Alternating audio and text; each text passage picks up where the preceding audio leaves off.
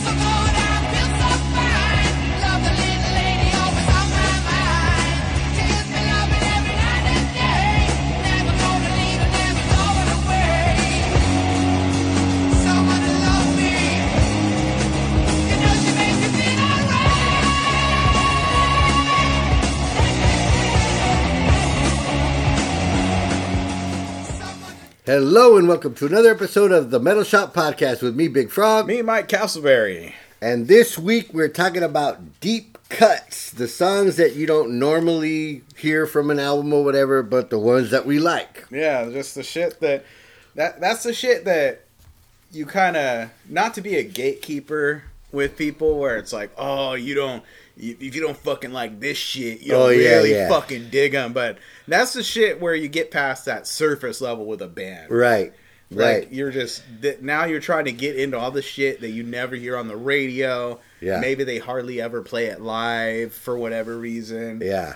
So and there's that meme going around like, oh, name three songs by whoever. Like Yeah. if you're wearing the shirt or whatever the fuck Yeah. it is. Yeah. So there I mean, you know, there is a lot of that. Um I think heavy metal shirts are fashion now, kind of. yeah, You know, so people that don't really know anything about it, they'll wear, you know, or punk shirts also too, Misfits or Ramones Yeah. shirts, you'll see. You'll see. Yeah, it's like uh it looks cool, hmm and then you'll be like, oh, well, what what Metallica songs you into or this and that, and they're like, oh no, I'm not really into Metallica. I just think it's a cool shirt. And I'm like, whatever. Like some people get real fucking bent out of shape about that. I don't give a shit. Like I'm too old to Right. care. But it sucks when you think you're gonna like have a, a connection with a person, Right. And be like, oh, let's shoot the shit about whatever fucking band's on your shirt, and they're Right. like, oh, I just thought the shirt looked cool. Right. Now, I mean, you know, like you're wearing a rainbow shirt right now. Yeah. If I see somebody in a rainbow shirt, I'm assuming they know rainbow. Yeah, I'm not fucking thinking, oh, they just, you know. Rainbow's not one of those bands that yeah you kind of see a random person wear Right. wear their shirt. You that's it tends to be like a more well known Yeah. and Rainbow is not well known Right. these days. I don't even honestly I couldn't tell you how overall big they were in their prime. Yeah. Yeah. You know, Not really. I don't think they're as big as Deep Purple. No. No, But- no, no, no. No, bigger in Europe, obviously, but in Japan, you know. But uh, the one funny thing is, though, I have. It's funny. I forgot I was even wearing this shirt because I was going to tell a story about it, and it just worked out. Um, I was wearing this shirt when I'd work at the uh, student bookstore at Mesa College Mm. because you know you could wear whatever the fuck you want there. Just put your name tag on. And I had some gal come up and be like, "Oh wow, I really like your shirt. That's really cool." I could tell she did not know who Rainbow was or anything. Right. I think she just thought it was a cool fucking looking shirt Right. because it's the you know it's since nobody could see it, it's the cover of the Rainbow Rising, album, Right. Which is a Which is fucking badass, cool yeah. cover. That's the thing that gets used for everything. Anytime there's a tribute to Rainbow, Yeah. it's that fucking cover Right. somewhere. Right. I've seen shit that's a tribute to Dio that uses this cover. Right. you know. You know what's funny is like in 20 years, if everything seems to go as it's going, people be like, "Oh, Rainbow, is that a gay band?" Like like Queen I or thought like that's what I thought they were when I, I told I told that story. where I just thought like I, the name Rainbow right. It didn't sound badass to me. So Right. I'm like, yeah, they got bands called fucking Rainbow. What's Yeah. this fruity shit? And then my friend being like, Rainbow's pretty sick, actually. Yeah, yeah. well, you know, in the in the um, the California Jam, we were watching uh, because I actually uh, was showing Lonnie because Sabbath went on, and I have that video, Yeah, and then Deep Purple went on right after, and I have that video, and that's the famous ass one, right? yeah, And they have that big ass rainbow in the background, which you know later on Ritchie would kind of steal that, you know, Yeah. whatever. And Lonnie was like, "So was this like a gay fest or something?" And I'm like, "No, I didn't mean that then. yeah, It was just a rainbow. Rainbows just meant rainbows." yeah. Yeah, she's like, "Oh wow." I'm like, "Yeah, they took uh, it over." it was the California Jam. Yeah. you know, California sunny. So California You think of sunshine and, and- hippies yeah, and rainbows and yeah. shit, and yeah, it was a different era, but it's kind of funny, yeah. That like you said, Ritchie just stole that basically. Basically, he just took the California Jam with him wherever yeah. he went. He's like, "Yep, I'm gonna fuck up your camera, blow up your stage, and steal your fucking logo, and I'm Yeah. out." and fuck this band too, by the way. Yeah. Uh, Uh, Blackmore's a motherfucker, ain't he? yeah, crazy. All right. Uh, speaking of motherfuckers, um, oh, it was kind of funny. I sent you that story today. It was an interview with David Lee Roth Oh yeah, where he's talking about, you know, he, you know, he's he he's basically saying this is his last tour hurrah! also, Right. which yeah, but he said it's like what do you call it? Like uh, we're done touring unless we aren't tour Right. for him. Right. But he's talking about how not only does he think Kiss should continue as an officially licensed tribute act, he thinks there should be like seven versions of Kiss. Right. Right. Right. For like uh, maybe one for every continent or something. So Yeah. like even the the penguins get to fucking watch Kiss or Yeah. some shit. But he basically Kiss had- on ice. it's David Lee Roth, you know, spouting off saying random shit like he always does. But then he said, Now I got the idea. Like, now David Lee Roth isn't a person, it's an idea, it's a feeling. He's basically kind of saying what Kiss was saying about themselves. So I think this was a piss take, but he thinks there should be five David Lee Roth Right. official tributes. One of a chick. and one of them being a chick. You know, I think like it, it's one of those things. It's almost like having finding somebody that could play David Lee Roth in a David Lee Roth tribute thing would be almost like finding somebody who sounds like Dio to be in a fucking Dio tribute band. I mean, if you if one of those guys was around, I think we would have found him by now. You Yeah. know, he'd be doing something else. Well, the, the thing is, is, you know, singing the songs That's one thing. That's one thing. It's the whole everything else. yeah, everything. He's such a unique person Yeah. that you can't. I mean, it's even like with the with Van Halen tributes. Right. They're you know they're good, but they're not quite there. And Right. you can tell when you see a Van Halen tribute. You can tell what's going on with it, and Yeah. it's it'll look relatively authentic. Yeah. The Eddie, the fake Eddie, is going to do all Right. the Eddie things. Right, have some overalls on with Yeah, you know yeah. with the print. But the fake Dave is just recreating Studio Dave. Right, It's not this. It's not the fucking shooting from the hip, just slurring words together, Right. forgetting half the songs, but still making it work. Yeah. it's not that. no, It's a guy that's can put on a, rel- a pretty good representation of how he sounds on the records. right, Even the dude that's in Steel Panther now yeah, didn't quite have that. He did have some good stage banter. I watched Yeah, some yeah, of yeah. old videos with that dude where he got some of the banter going, for sure. um, but it's still Yeah, it's not the same, and that's why there's only there was only one Diamond Dave, right. man. Like, and I don't know anybody that can do those jumps.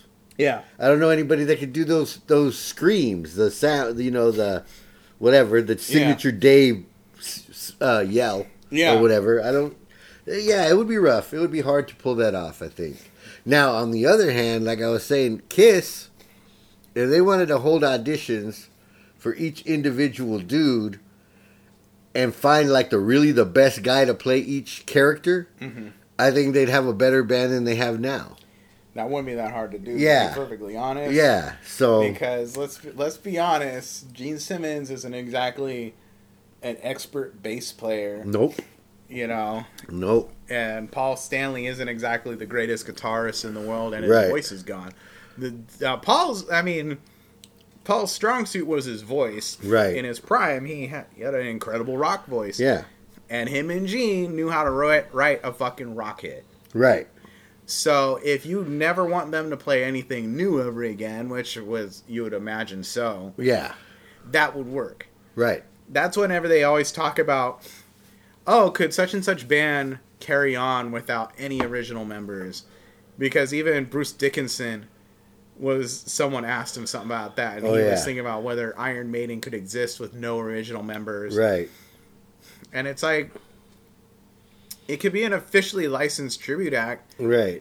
but the thing that made it Iron Maiden is that core group of people writing those songs. Right. It's not just playing it, it's coming up with it. Right. And like I read that and I'm like, man, Iron Maiden barely was able to go on without Bruce Right. for a couple years there. Yeah, eh, I, I- yeah, I would say yeah, barely, barely.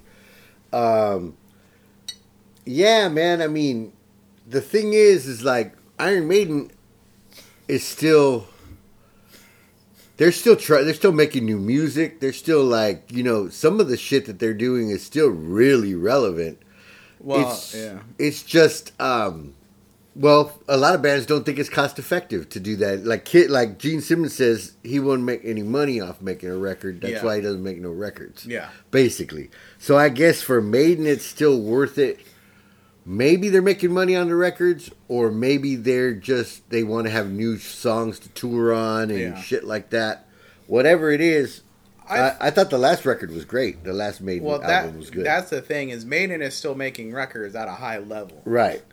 It's kind of like it's it's like with Metallica, where Metallica they still put out records that sell well Mhm. and people generally like after you know the slump they had. Right. But Maiden is still Which their slump still fucking sold. yeah, you know, it sold a ton. It wasn't a yeah, it wasn't a, a financial slump. yeah, but it was just a creative slump. Yeah. But then the live shows were always sick. Right. And Maiden, they still put out good albums. They still kick ass live. Kiss, on the other hand, their last couple of albums were pretty mediocre. Right. And I understand that was mostly Paul wanted to do that. Yeah. Gene couldn't, like you said, he doesn't give a shit. He's Yeah. like, well, you got to spend a lot of money to make a record, and then nobody wants to hear it. They don't want to hear any new shit. Right. Yeah. So what's pretty the much. point? You know. But Paul is like his his frame of mind was when they did that first uh, was Sonic Boom Mhm. or something with this lineup. His whole thing was is he felt like this was the tightest the band had ever been, and it's never been represented on a record. Right. So, So let's Paul do it. had, you know, Paul I have a little bit more respect for as a musician in that respect. Oh yeah. Where I feel like guys like Maiden, I think they just at the end of the day they do it because they like doing it. I think they Right. like making new music. They, they clearly have continue to have creative energy, Right. and Yep. some bands they run out of creative energy. You for know? sure. For sure. And and Maiden has the uh the added I mean, you know, back in the day it was mostly Steve Harris wrote everything. Yeah. You know, but as the band has come along, everybody writes. Yeah, So, you know, you, Adrian Smith's got, you know, his songs he wants to get out there, Bruce, you know. So yeah, they've got a lot of um with uh with Kiss it's just Paul Paul and Gene and mostly just Paul now. Yeah. Because I don't think Gene gives a shit about that shit. Yeah. If he, if Gene did write a song, it'd probably be tell his son, "Hey man, write me a song." Yeah. You know, fucking, we'll work it out real quick. there's that. Whatever. You know, shit. fuck, Same thing with Priest. They're still putting out really Yes. good records. Yep. The live show is still good. It's not as good as it once was. Right. but there's it's still a fair representation and it still sounds good in this you know on on the album and Oh, they're man. still writing Yeah. some cool sounding shit Sounds great on the. Still sounds great in, on the records. Um, Priest is one of those where they've figured out the studio.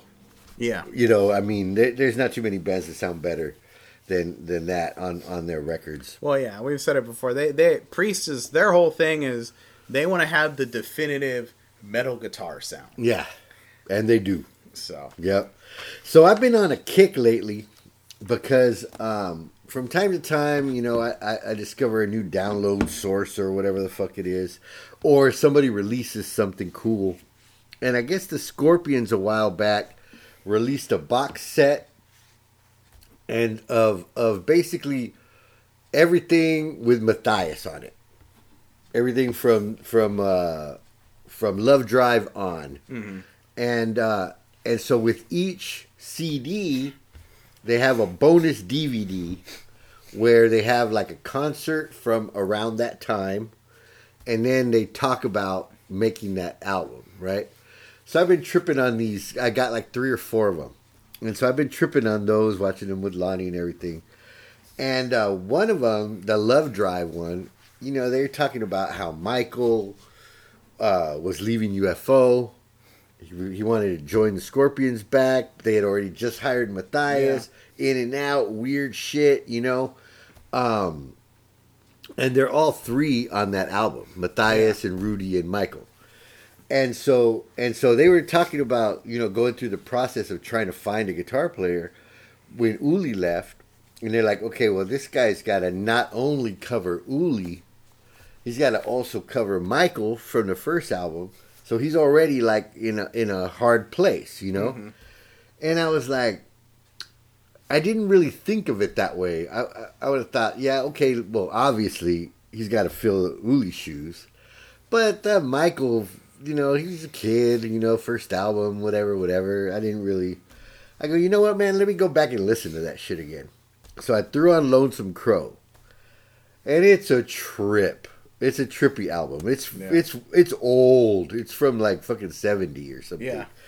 And um, and Michael, he's sixteen, and he really is like way advanced from the rest of the band somehow. Yeah. You know, and it's like he's the only one that seems like he's ready to make an album, Yeah. and they're really not. And then uh, Klaus sings on it. Uli sings on it. They have weird uh, lyrics, and some of the songs, it's like he's there's not even words. Klaus just like sings some notes in a melody or whatever, but it's not words. Yeah. It's weird. so it's a weird fucking record, and uh, and it's got a lot of like similarities with like certain riffs that sound kind of like Sabbath riffs, and certain Michael licks where he sounds a little bit like Iommi. It's a trip. I think it was just because it was at the same time. Yeah, well, you're kind of you're trying to find your own thing, Mm-hmm. and I feel like um, I feel like the Scorpions and Priests kind of, in some ways, when they when they found their own thing, they kind of found a similar lane too. Yeah, yeah, except for you know, uh, a little bit different, but it's still they found that more arena friendly right, metal sound. Yeah, around the same time period. totally, So. totally. And some of the better live bands from those days Yeah. too, for sure. So yeah, so I'm on a Scorpions kick, but anyways, that'll that'll and that will show itself in my in my picks here. do, you- uh, do you want to go in any order? You want to go first? Oh, let's uh, get out here. There's been a couple of.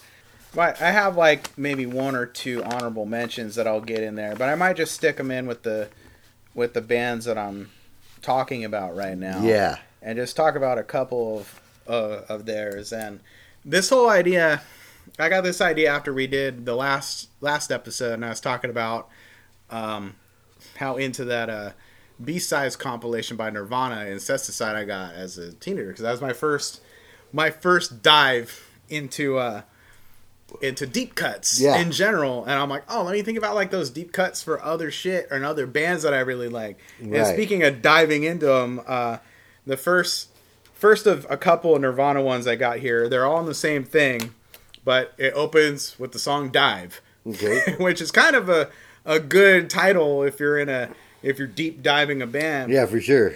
but it's just you know it's of all the the tracks are on it it's one of the more radio friendly sounding ones it's got that um it's just got that vibe that they're doing around that time period they blew up because there's a lot of tracks on there that they sound nothing like nevermind and shit like that Right. And because their first album had a very a lot darker sound Right. in general. And Dive has a more upbeat, driving drum beat to it and everything else. It's catchy. It gets it, you know, it doesn't overstay its welcome. And then also on that same that same compilation, the one that's on the opposite end of the spectrum almost is uh, Big Long Now. Okay. And that's probably the most Sabbathy sounding Nirvana song. It's got kind of a slow build to it and it just it's got you can you can hear a little bit of uh, Iommi influence in Right. the riff. Right. Um, yeah, there. That was one of my favorite songs off that, just because it it just sounds dark. It's the only way to describe it. It just sounds darker than usual Nirvana shit, and it's you know closer. It's more metal adjacent than a lot of their other stuff, Right. and you know, Kurt Cobain did say he he liked Black Sabbath back in the day. A lot of people did. There's Right. a lot of guys in that grunge era Yeah. that came up on Sabbath. Yeah. I mean, Kurt Cobain. He also he came up on the Beatles too. Right. That's why he was able to write some more poppy sounding stuff every once in a while. Right. Which hilariously Sabbath did too. You know. So- So, yeah.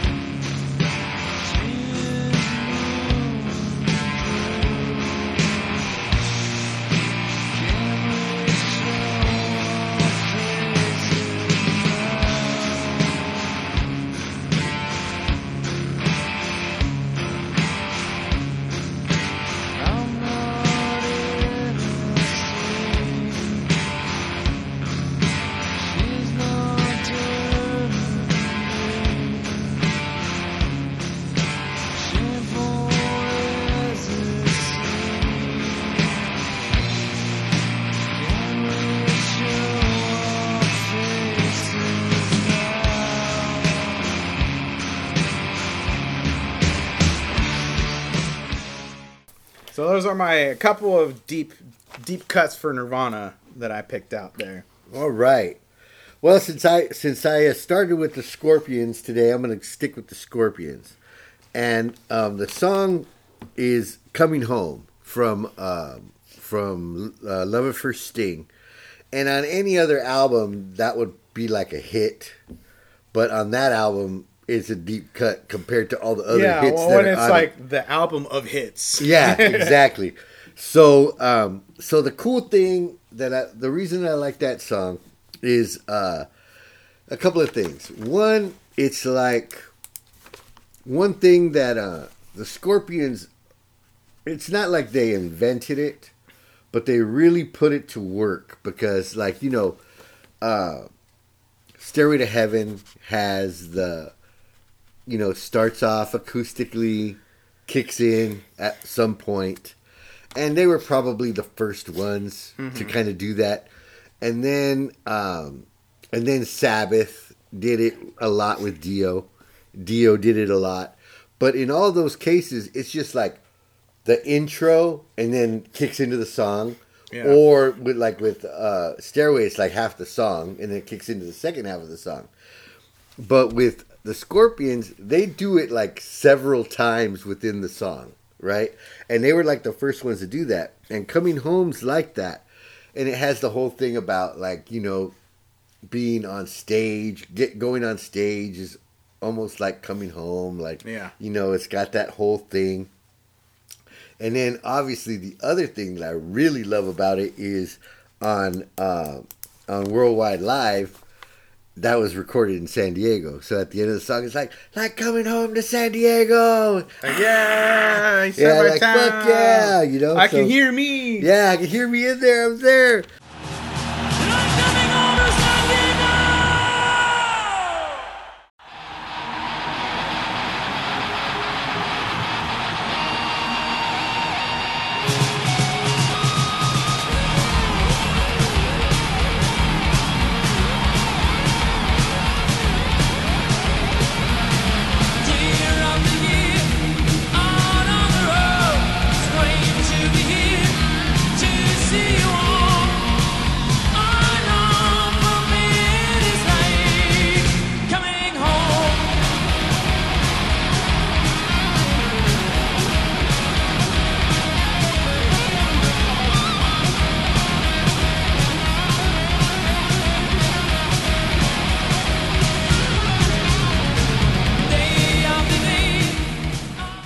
So yeah, for me that that one represents a lot of things about Scorpions during that time. So yeah, coming home from right. I Love at First Sting.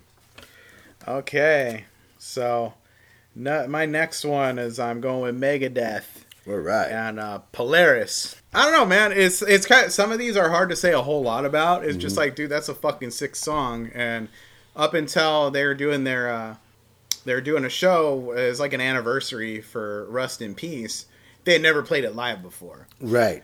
so they started playing it live on that tour. And I don't know if it's kept in the rotation ever again after that. Mm-hmm. 'Cause- But I mean, I I think that's kind of the definition of a deep cut on some stuff, where it's like a song that's badass that for some reason they just don't play.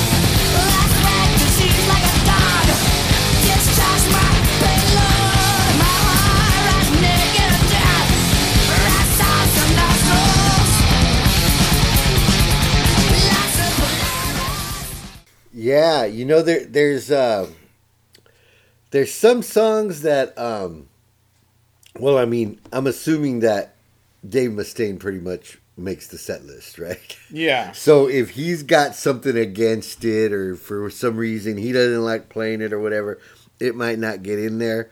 Um, that would be, uh, you know, if if uh, if like certain guitar player has trouble with certain parts of certain things, that could happen too, especially with a band like Megadeth, where that that spot is constantly turning over. You know, but um, yeah, that's a badass song though, man. They, I, you know, they could they could play that. They could play that. Yeah, I mean it's yeah, and it was kind of cool seeing him since it was playing that entire album. Right. And you know that's it's funny because it's you know the song that closes out the album, hmm and for whatever reason they never played it live before there, Yeah. and I couldn't tell you why. It's not like it's like significantly more complex Right. live than anything else they did. It's, they fucking played uh Hangar 18 plenty and that song fucking changes tempo God knows how many times and has like 18 solos in it it seems like. Yeah. So You Wow. know what's funny? First of all, I like when bands do that. We're gonna play this whole album. I like that. I like Yeah. that. And then whenever they do that, there's always like one song where they're like, "Fuck." Like I guess for Metallica's Escape. yeah, You know. I sent you that video cuz at that festival they're playing all of Ride the Lightning Right. and they didn't like Escape. Right. They never even James before he starts he's like, "Oh, we, we're playing the song we never wanted to play. Right. We never wanted to play this live, but you get to hear it Right. because this is I guess the thing in this I don't know what the deal was. It seems like this is a festival thing where people voted on what their set list might be Right. ahead of time and people like wanted it so they played all of uh, Ride the Lightning, but it sounded like when I was gathering from that uh his banter is that they decided to change it up and they played the album backwards Okay. So they started with the last track going up to Right. fight fire with fire instead of the other way around. Right. And yeah, it was like pulling teeth for that dude. Like Yeah. he did not want to play that song. and what it is, when you talk about that, that one didn't make my list because I generally skip it. Right. And it's because they needed one more song for the album. Right. Uh, the uh, the label pressured them and said you need to put one more. They were they were done. Yeah. They had what they thought was their record, and they said, "Nope, we need one more." And not only did they need one more, but they wanted them to try to write a hit single. oh, okay. We need a single. We need a radio single. Right. So it's really, if you listen to Escape, it's basically they wrote it in like 20 minutes. It's Metallica basically trying to write Judas Priest in 20 minutes. Right. you know? Yeah. Yeah. Which is fun. I like the song. It's cool. I, I think it's fine. I dig it. it's catchy, but I understand why they they never wanted to write it to begin with. Right. So it's like a sore spot for them. Yeah, whatever, it was yeah. just like uh they felt like they're selling out by writing it. Right. You know, they didn't feel like that when they fucking sold 30 million copies of the Black album Right. and had a whole album full of radio singles, but Right. Well, you know why? No Cliff. yeah, Cliff was the conscience of the band. That's that's that's what everybody thinks. It's Everybody does think that. It's it's very easy to say this is what Cliff would have done when Yeah. Cliff isn't here. Exactly. You know, that's a whole other thing. All right. For my next one, I'm going to go with genocide.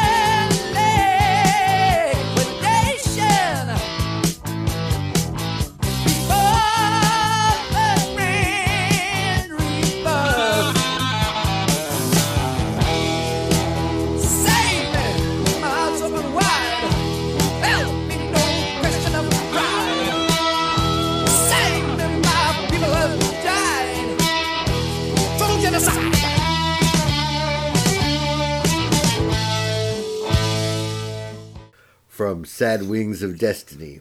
And the reason that I'm doing it, number one, it's a sick ass song. Yeah, And then another thing is that I think that that song is pretty much like the best example that I can give of this is what it sounded like on here, and this is what it sounded like on Unleashed in the East. yeah. And the the difference, you know, in whatever. It's like the best way to illustrate it.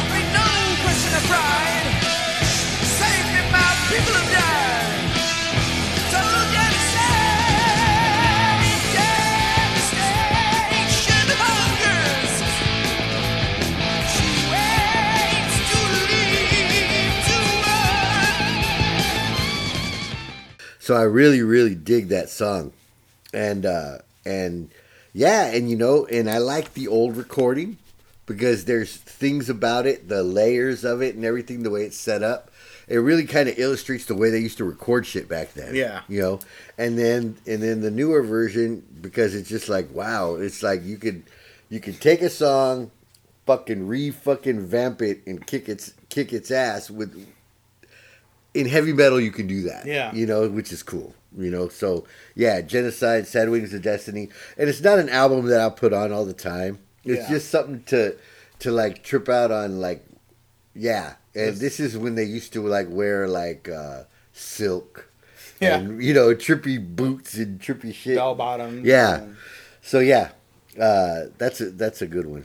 Um, cool. Before I go to my next one, I'd say probably my my biggest example is saying that specifically a priest of this is how that shit sounded there, and then this is how it shit sounded on Unleashed in the East. Yeah. Mine will be Starbreaker Oh yeah. because it's it's still a fine sounding tune on the record version, but it's just a whole nother level Right. on Unleashed in the East, and it counts as a that's a deep cut at this point too. For sure. What's interesting is like deep cuts are all relative. Oh yeah, especially with metal because it's not like you had a really singles anyway that they played Yeah, on the radio. So it's like people that were buying those those Priest records, the early ones.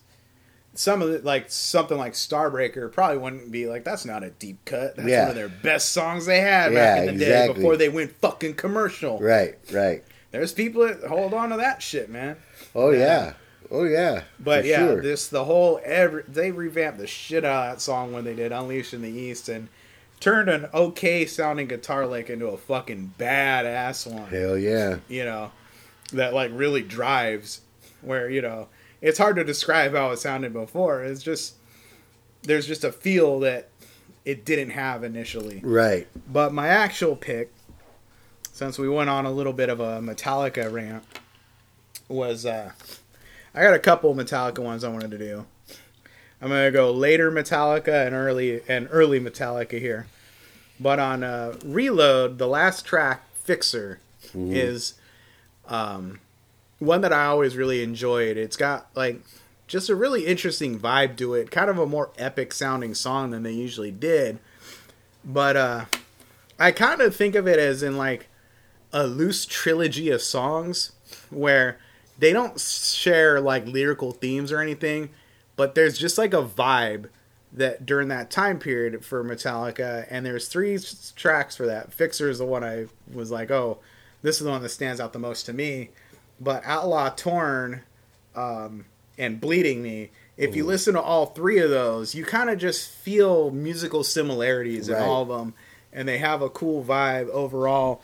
That Metallica Metallica's really trying something a little different with that, even compared to what they're the rest of the shit they're doing on the album. Mm-hmm. So, uh, bleeding me, I like because it it did the Sabbathy thing of changing the tempo Mm-hmm. about halfway through, and Fixer just does some starts off with some uh, almost Hendrixy sounding, like you know you get. It reminded me of Voodoo Child because that's during the prime Kirk wah pedal years. Mm-hmm.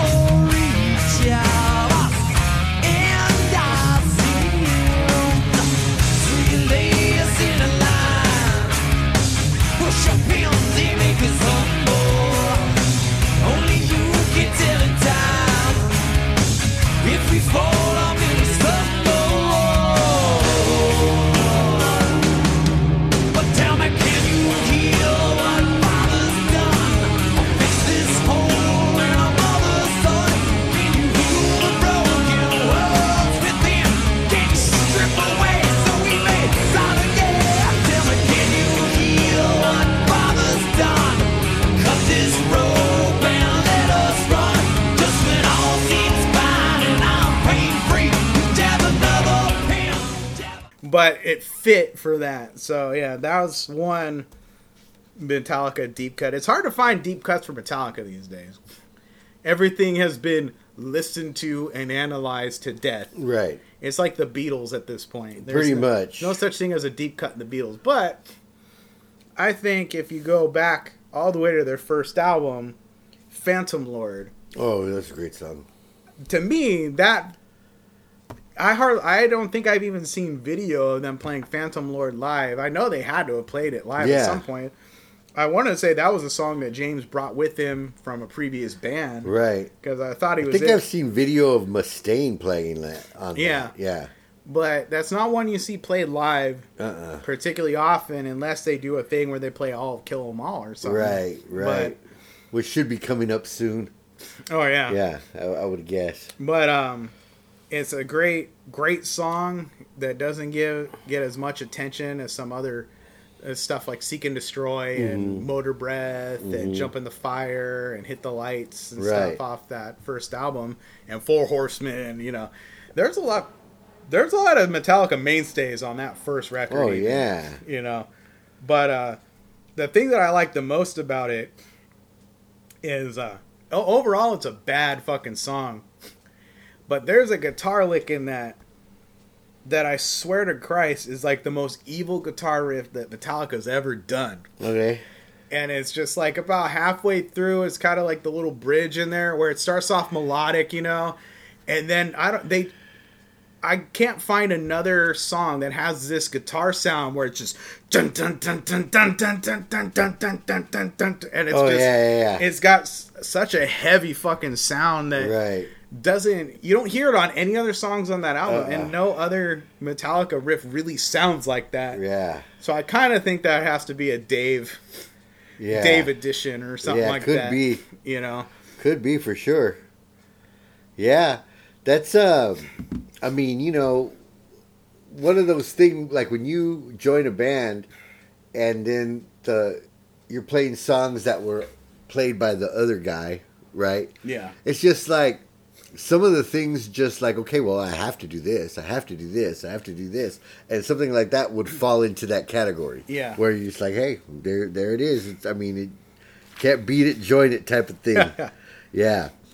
Um, I'm going to stay with Priest, although it almost seems like a whole different band by the time that I'm going to be talking about now, which is uh, Screaming for Vengeance. Screaming for Vengeance is an album that, to me, it doesn't have a bad song on it. Fuck no. So it just kicks ass from beginning to end. But, you know, and it does have some hits on it and the songs that they made videos for and, and all that. But one song that they that they didn't and uh, they played it live, but they don't play it live all the time, is Riding on the Wind. Mm-hmm. Yeah, that song just fucking kicks ass right from the beginning. It's just like, and it's all the way through kicks ass.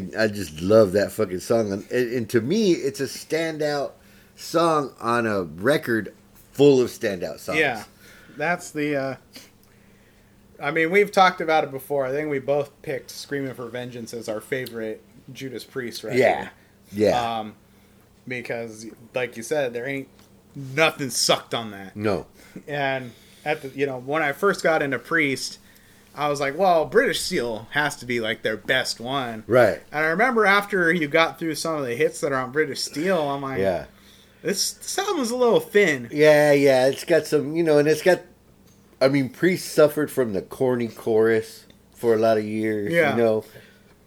So yeah, they got you know like like a song like United or something. I mean, you know, I don't like that one. yeah, it it ain't for me. Although, you know, like some people consider it a priest anthem, you know, Yeah. or whatever. Yeah, you know, yeah, no. I think they got better at that shit later. I think that well, they make their anthems were cooler. Yeah. I mean, even on that record, I would say "Breaking the Law" Oh yeah, is more of an anthem or "Living For After sure. Midnight." right.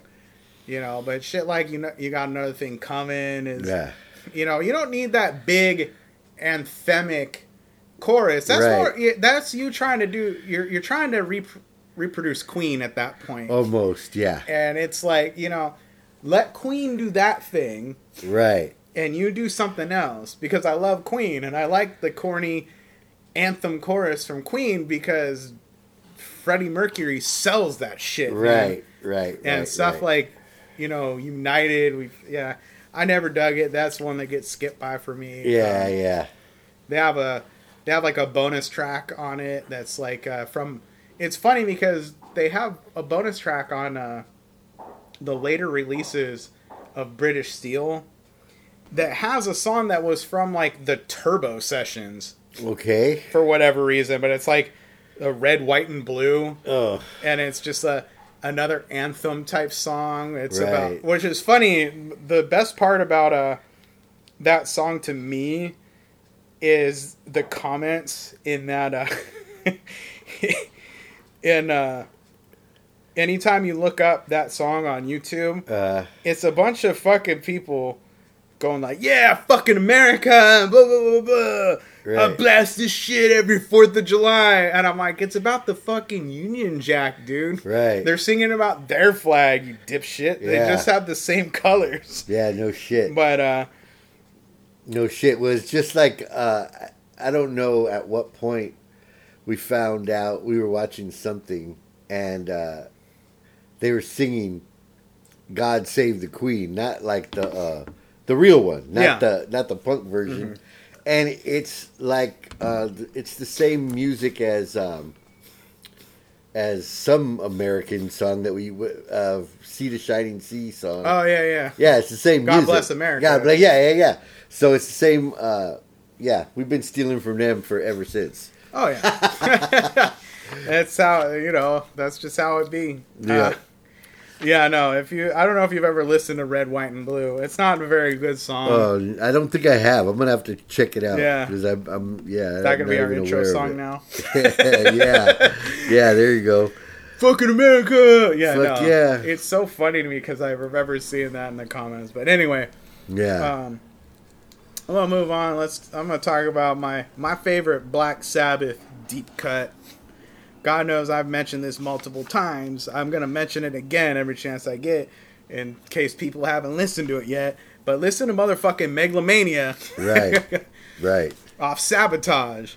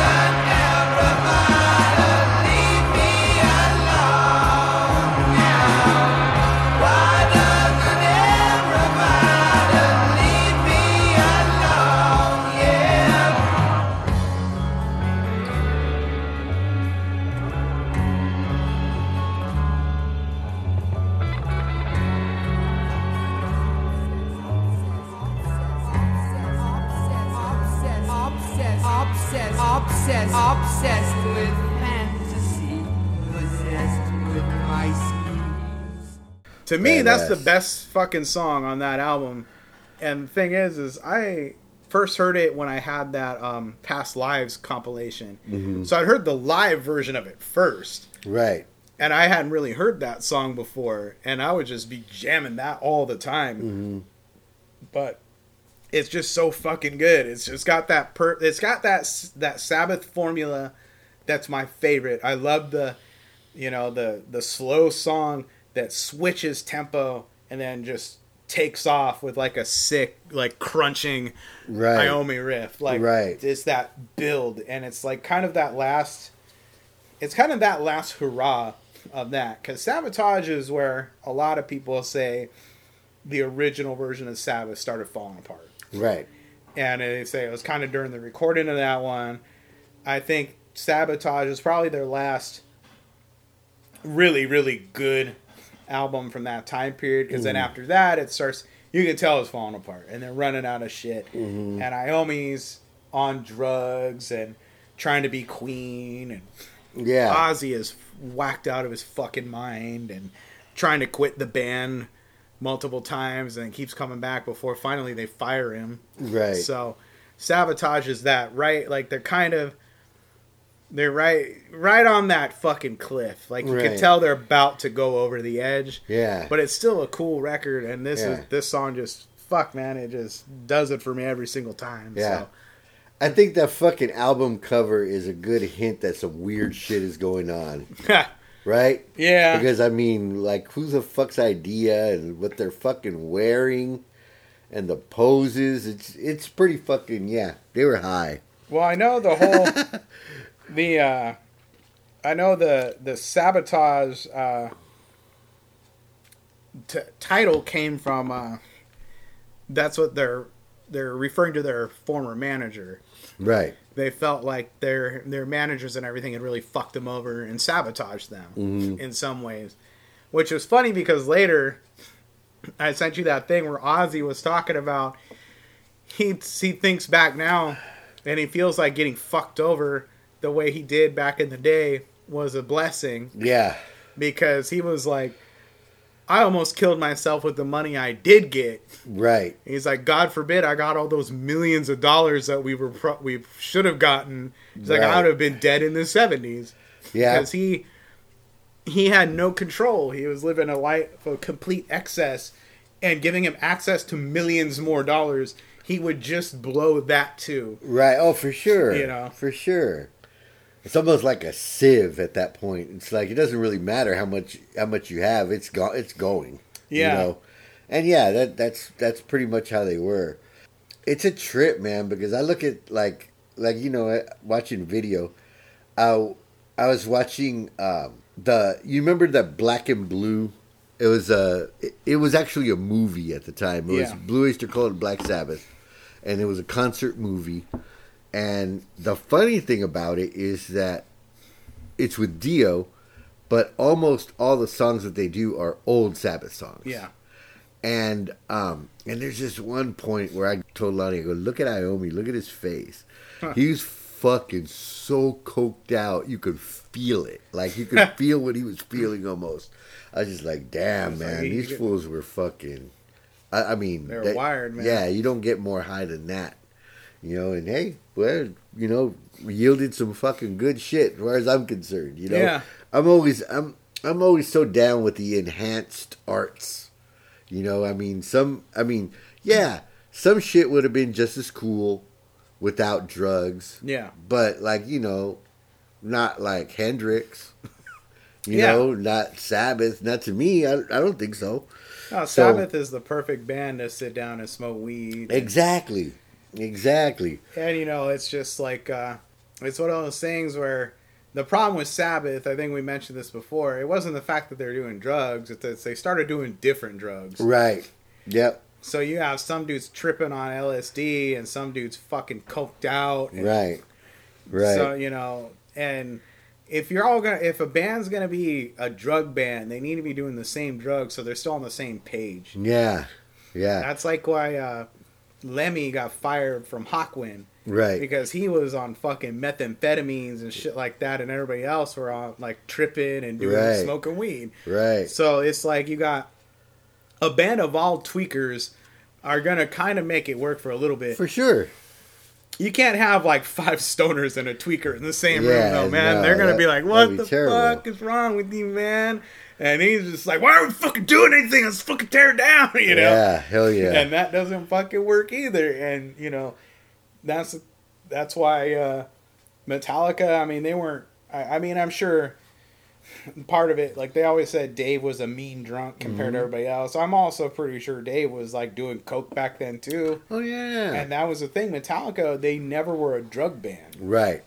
Aside from the fact that Cliff would do acid every once in a while, and he'd trip with you know, with Lars every so often. hmm But other than that, they're a they're an alcohol band, Right. and you got a cokehead with a bunch of alcoholics. That's friction, man. Yeah, that's friction. For sure.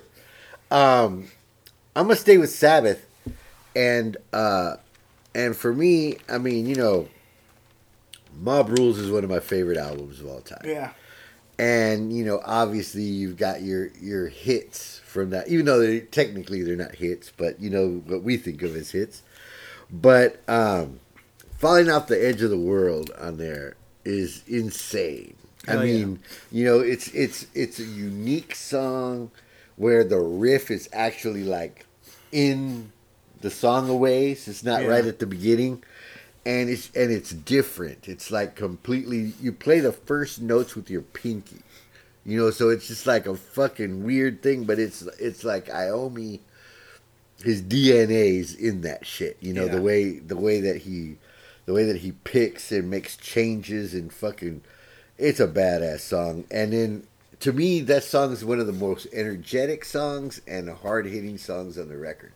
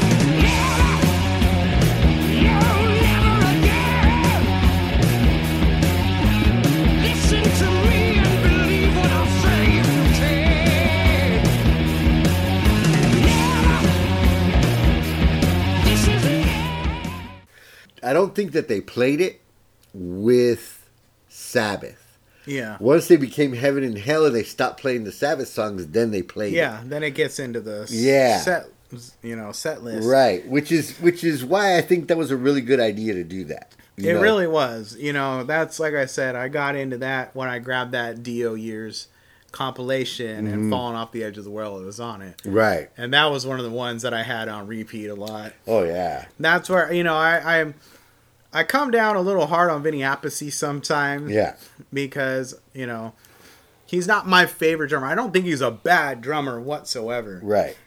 But you know, it's just it's something so simple on that song and he came up with it. So sometimes less is more. Mm. But you know, you got this kind of slow building intro and there's just a boom boom hmm boom boom. You're like, oh shit's about to happen. Yeah, you know.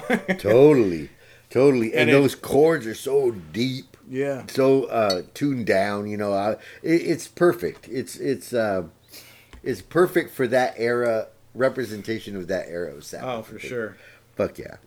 Oh man, yeah. I could go on on I could go on on Dio era all fucking day. Oh yeah. At some point they're all fucking deep cuts. Yeah, yeah, I mean, shit, when we're coming up with this just like not having a list full of stuff that wasn't Ozzy era, you know, right. Yeah, me too. Um, especially when you get into the Tony Martin era. That's all. They're all deep cuts at that point. Oh yeah, for sure. for anybody that you know i kind of like i get people when that they start getting born to sabbath i'm like all right all right all right. Let's get you okay i got you this far. Let's check out the dio shit. Hmm oh you mm-hmm. like that even though it's a bit different? All right now let's check this out. Let's check this out. And it's like all right now listen to headless cross. Right. you know? and you know you have stuff like black moon off that that that's like the deepest of deep cuts at that mm-hmm, point. Mm-hmm. because it's Yeah. just like you're never going to hear that song played live again by probably anybody ever Right. you know even Right. tony martin's probably not singing that song Yeah. i mean i'm pretty sure he's doing like nightwing and shit Right. still but uh yeah i mean there's some of those songs that are they're lost to the ages Pretty much. once Pretty the much. original dudes get back together everything scatters to the wind Yeah. you know Yeah. to get all to get all spiritual about it i guess but uh i got uh i got one more on my list here that i wanted to talk about and this one's probably you know sticking in my head a little bit more because it's a more recent discovery in uh quotation marks for me but uh it's just one of those things that i came across i should I almost wanted to fuck with you and be like, "Oh, that Ozzy cover, "Staying Alive." ah, yeah. But uh, that was the thing, just the funniest thing, like coming across that in the Napster years. That like I was was just funny. looking up random Ozzy, and I'm like, Ozzy Osbourne staying alive, Yeah. and I thought it was a fake. Like I thought for sure this had to have been a fake track because you Yeah. saw that a lot back then. It'd be it'd say like I remember one time it was it said Nirvana Enter Sandman, Yeah. and I was like Nirvana covered Enter Sandman one time. Right.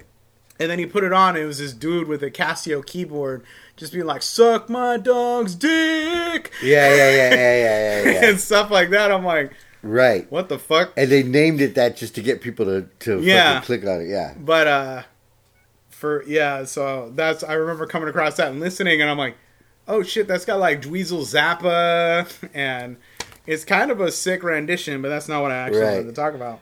Would be funny if uh, if if he did Staying Alive now, Yeah, well, be in keeping with his. Uh, change it to sort of alive. yeah, sort sort of. oh But, boy. uh, for me, the ultimate heavy metal deep cut, the ultimate Ozzy Osbourne deep cut is you said it all. Okay. Just because it was never on any of the fucking records. right.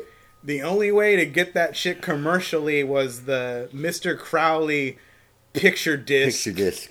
I have that. You know, so it was a very, it was not an easily come upon, you know, Right. piece of Ozzy Osbourne history. Right. and it's one of those things that they they played it live for that. I don't Yeah. know how long they played it live after that, Probably that first tour. That was it.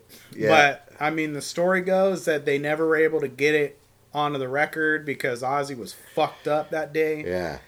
Supposedly, I haven't heard it. I've looked. Supposedly there was a a studio demo Okay. with Lee Kerslake doing the vocals Oh wow. because Ozzy was apparently passed out under in the studio, and they're trying to get the tracks down or something like that. Right. And there's supposedly a vocal track of Lee Kerslake singing it. Interesting. Never heard it. I don't know if it's like one of those like myths, Right. you know, Right. you know, where it's like, oh, I heard there's a version of this that Right. That never got released and it's never going to be released. But um, that's the story I heard. Right. Supposedly, I've heard the the other parts have been confirmed that they're trying to put that lay down that song and Ozzy got fucked up and passed out in studio. Right. You know, supposedly he was just like passed out right in front of the drum kit um, yeah. under a table or something. yeah. But um, His drums couldn't even wake his ass up. but for I me, the reason why I mean, first it's a fucking cool song. Yeah, cool song with a cool solo. It's got a cool fucking solo. It's got a cool guitar riff. It doesn't sound a whole lot like the rest of the album, so I, that's probably why I didn't make it on either. Yeah. Because it's got more of a um, the main riff on that kind of gives me like a Neil Young and Crazy Horse vibe because it kind of s- sounds a little reminiscent of Hey Hey My My. Right. Cool chorus, everything else, everything works on that song. Mm-hmm. And the fact of the matter is, any little extra you can get a Randy Rhoads, Oh yeah, you gotta you have fucking it. cling to it. Oh yeah, for you know? sure. And Randy, I think he's gone up there. You know, the more I really sat and listened with, because at the time before when we were talking about some of our favorite guitarists, and I was like, man, I can't put Randy at my at the top because he didn't. To me, it was like he got it got cut too short. Right. There wasn't a you know. There's other guitarists that I really love that have just such a larger body of work. Right. But man, the more I listen, just really listen to Randy Rhoads and everything he did, it's like fuck. He was like the perfect guitarist. There's he had no weakness in his game. Yeah.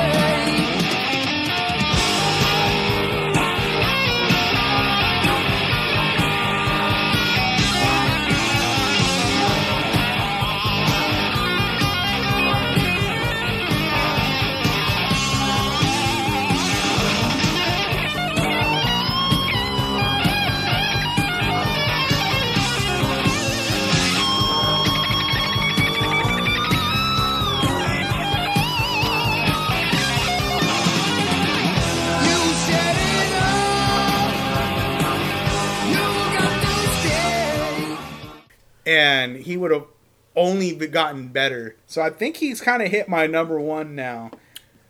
But Damn. That's that's awesome. but I mean, you got to think of the fact too with Randy. There's people that try to duplicate what he does. Mhm. Um, but I've noticed something. Anytime you listen to like Mr. Crowley, um, any other guitarist playing it, first of all, the solos like they don't play the solos right anyway. Mm. Even the guys that play the solos right, they don't play it right Right. but there's little things in the live the way he played it live that no one ever re- reproduced Right. where it sounds to me like now when you listen to something from Ozzy if they play, if they play that it sounds like they're kind of trying to sound like the studio version Right. And there's like you know in the studio there's that cut you know you have the little bridge like you know do do do do do do do do mm. do do and when you listen to it live randy has just a different tone when he plays that little segment mm. live that just is it's indescribable Yeah. and you have to listen to that specific piece of the song in the live versions and i've listened to multiple live versions of him playing Yeah. he plays that part the same in all those live versions Right. it's just a different guitar tone he uses Yeah. that I don't know how he came up with it. I don't know if it was just so he didn't have to try to fucking. Maybe it was just the the product of not wanting to switch guitars off to play different stuff. So he just plays it with the guitar he plays the rest of the song with. Right. But it has just a different sound. Yeah. It's got a little bit more fuzz to it. Right. And I don't know. That's, Which is a unique Randy sound. yeah. Yeah. Absolutely. So that's kind of piggybacking off of my whole thing about you said it all, but go on my Mr. Crowley rant that I wanted to do for a little bit because there's that one little part that I've Mm-hmm. never heard reproduced live by anyone the same way ever again. Yeah, And yeah, so It's funny because um, I have I just have a lot of songs written down here, and you and and like like what you say with the Sabbath and not just dwelling on the Sabbath, it was almost hard for me not to just dwell on the Randy. You know? Yeah. But yeah, you know anything other than Over the Mountain and Flying High Again and Crazy Train and Mr. Crowley are all basically deep cuts yeah. right? So, um, so for me, like Revelation, Mother Earth, Oh, fuck yeah. Steal Away, those is because those have the crazy fucking solos. yeah. But for me, the actual song that I went to for Ozzy was um, "Waiting for Darkness" Okay. on "Bark at the Moon," and the reason is because, like "Bark at the Moon," and to a certain extent, and even more so, the Ultimate Sin, it was almost as if you had to have been there at the time to really love those records. Yeah. Because if you if you came up upon them after the fact, there's a lot of corny shit on there. There's a lot of you know Yeah. kind of whack.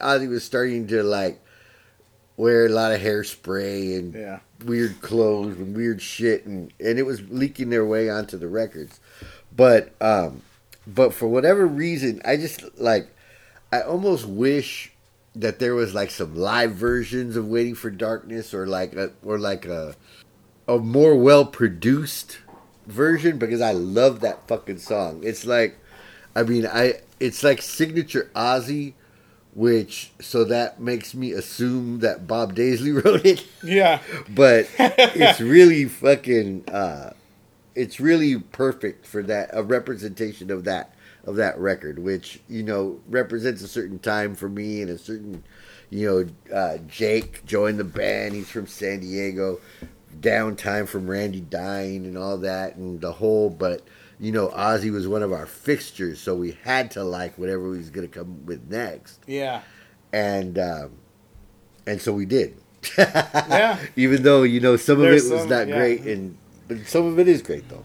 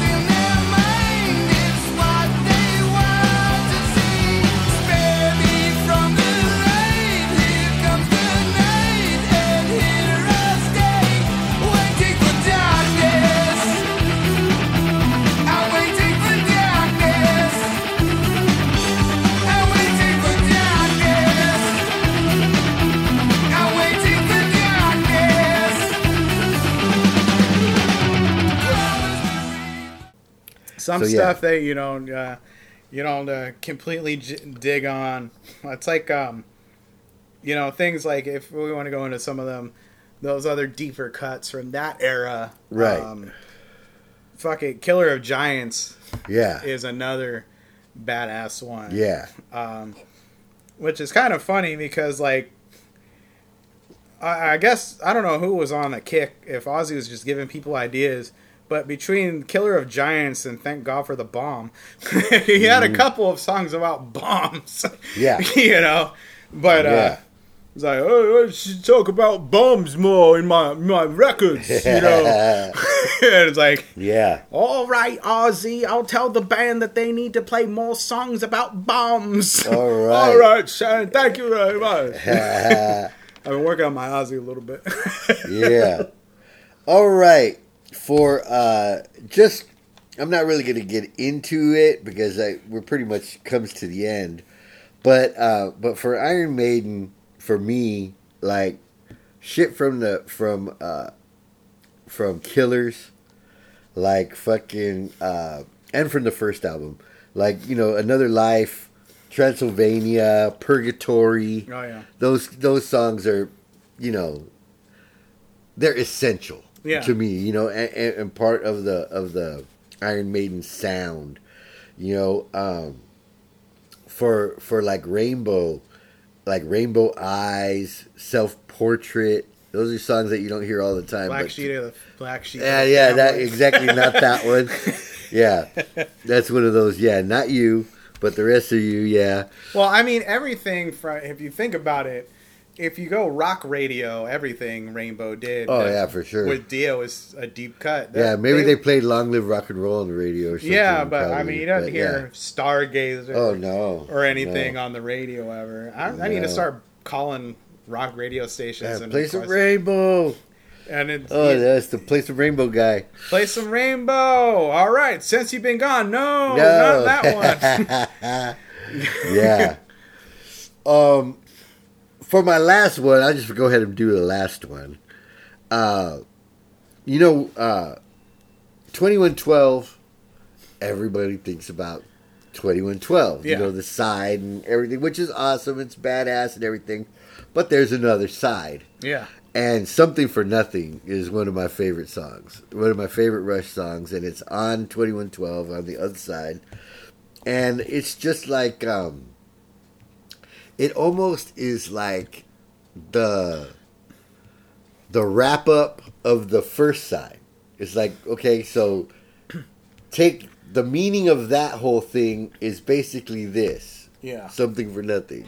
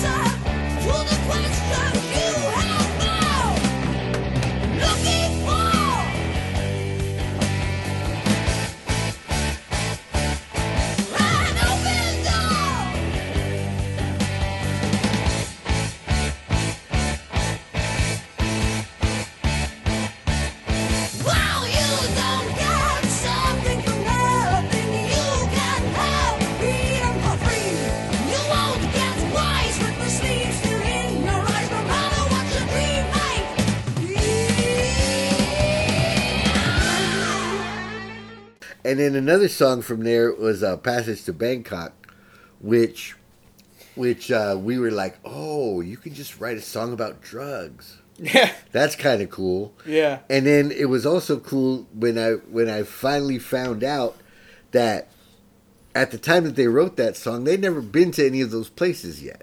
Yeah. You know, so it was almost like a rap song where you're rapping about your Bentley, but you don't have it yet. Yeah. You know, so but you're hoping that you will. So it's kind of one of those things. Like they were Yeah. writing about a future drug trip they were going to Yeah. take. You know, badass. Yeah, I mean, uh, 2112, I'm, I'm guilty of the fact that once 2112 is done, I tend to put down Right. that. See? yeah, you because I do like- other side. I like the second side, but man, you know, the whole 2112, you know, there's, it's technically, you know, if you look, it's broken up into, it's technically like seven Right. songs, but I mean, for that, it's funny. You kind of almost wish you could have some of those parts just to listen to individually right. because I mean, for me, I love Twenty One Twelve in general, but I don't know what everybody's favorite. But I always kind of real really jam out to the Temples of Syrinx, you know, mhm, because it's more upbeat and rocking. But that whole record is cool. Yeah, it's a trip. But it's like generally what happens with me is I just listen to what amounts to a twenty minute song. I need to listen to something else now, Yeah. you know Yeah. and that happens with other bands like you know there's this band nightwish that they have an album that uh the opening track is like 15 fucking minutes long Yeah. and it's kind of like a the same thing where it's like a a concept track Right. so it's telling a whole long ass story right. and it's not something you can just but it's not like 2112 where it's like sub songs and a larger work Right. it's just really long as shit Oh wow. and there's different parts and it changes and it's a very operatic song right. but but yeah if you ever get bored check out like it's the the poet and the pendulum oh shit. it's okay. like it goes on forever and it's a retelling of that pit and the pendulum story and right. stuff and Right.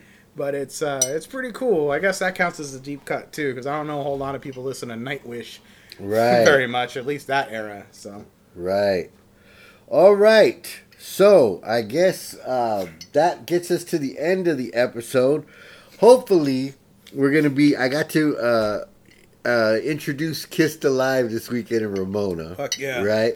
So I got another shout out to uh, to, and it's funny when you do that shit because people are wasted, you Yeah. know, and whatever, and and so afterwards they're just like, "Hey, you're somebody, right?" yeah Yeah, okay, yeah, I'm, yeah, I'm Big Frog from the Metal Shop Podcast. Yeah.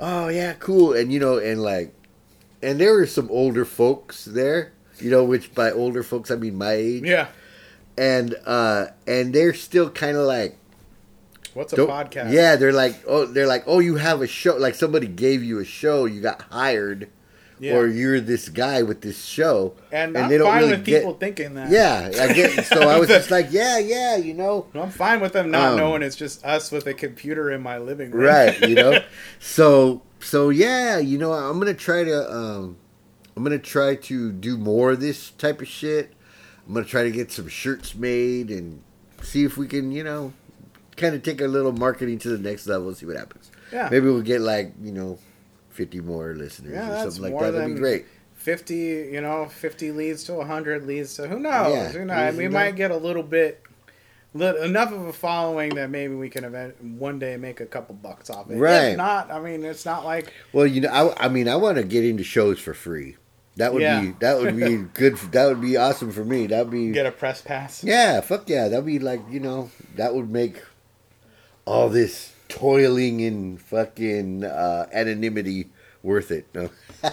Maybe that's one one way I can get into Comic Con one day again, and it's uh, Right? s- try to get a press pass for Comic Con. Yeah, yeah, there you go. Used to be all you needed was like a fucking website, Right. and they'd let you have a press pass. Yeah. They got a little stricter. Because they had to tighten that shit up, huh? Yeah, well, because a bunch of people with a crappy ass like Angel Fire website, Right. just like with that's like one page and the like with bad spelling on it, we're getting in. Right. So Hey, so so this year they're uh I guess they're trying to pass that expansion again, right? oh yeah, that's on the bit. And so that's like going to be necessary to keep Comic Con, right? Is that is that that's the is? idea. They've already said uh, they're talking about like when you read the ballot about it, it says it talks about how the people in favor of it are like we've already lost multiple conventions and this and that, Mhm.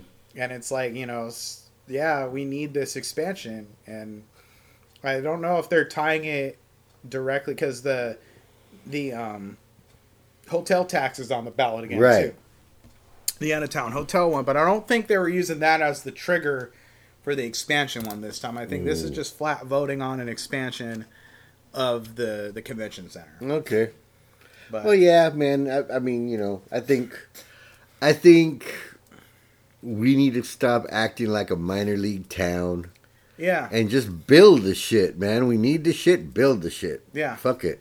I don't know why everybody's so okay with everything leaving and going to LA. Yeah, you You know, know? sucks balls. It's like, oh well, it's LA's not that far. It's like, yeah, Yeah. but like we have civic pride, Right. sort of somehow, Right. And despite all odds. But yeah, I know what you mean about the. You know what? Like, yeah, not to go on like completely non-metal tangents, but look at Petco Park, man. Look at how long it took to finally get that shit done. It got Mm-hmm. voted in, and then they dragged ass on that. And what did it do? It completely rejuvenated the downtown. the whole area. downtown, yeah. I mean, shit like that. That's what we need. That's Exactly. you know, like if you re rejuvenate that whole area even more, that's more jobs, more everything else. Mhm. And it's like, not that San Diego's like. I mean, San Diego does have a little bit of a housing crisis, and it's I wouldn't say it's a huge job crisis, but anything that gets more jobs is a good. thing. Yeah. And now it's like you know they did pass the. They, they passed the SDSU West Mhm. initiative, so So that's good. so the Something's gonna stadium's getting blown up, and Right. that's going to be a new football stadium for SDSU and new new classrooms and everything else. hmm So it's going to be a satellite location for SDSU now, Right. and it's like, well, we could have could have Yeah. had our fucking football team still, but hey, Sure coulda. but I guess we can do this instead. Right. At least we didn't get that Soccer City bullshit. I would have Right. fought someone if we got that. But you know, but you know, like you say, it's not entirely non-metal related because if bands see that, hey, you know what, more shit's coming here, more shit's happening here, more, well, then they're more likely to fucking stop through here too. Yeah. Because a lot of bands have stopped coming Yeah. that used to come all the time. Hey, the Stones are playing at Qualcomm. Oh yeah. I saw that. I'm like, that makes sense. The old ass band playing in an old ass Oh yeah, yeah. They could have. They could have probably played at the grand opening. that fucking thing. Yeah. I mean, shit. When I uh, I saw that, I'm like, that's weird. The last time they're here, they played Petco, Yeah. which is a better venue. Yeah. But I guess they figured they could sell more seats for Yeah, they could definitely sell more stadium. seats. But And and you know, I mean, that's one of those things that's crazy to me because it's like you're practically propping up some skeletons on the fucking stage. Yeah. And but people are gonna go. It's gonna fucking it's gonna sell, I don't know, sixty thousand seats, probably some shit like that. A lot of old people in San Diego. Fucking A, man. All right. So that's it for another episode of the Metal Shop Podcast, the Deep Cuts episode. Until the next one, this is me, Big Frog, Me, Mike Castleberry. and we are out.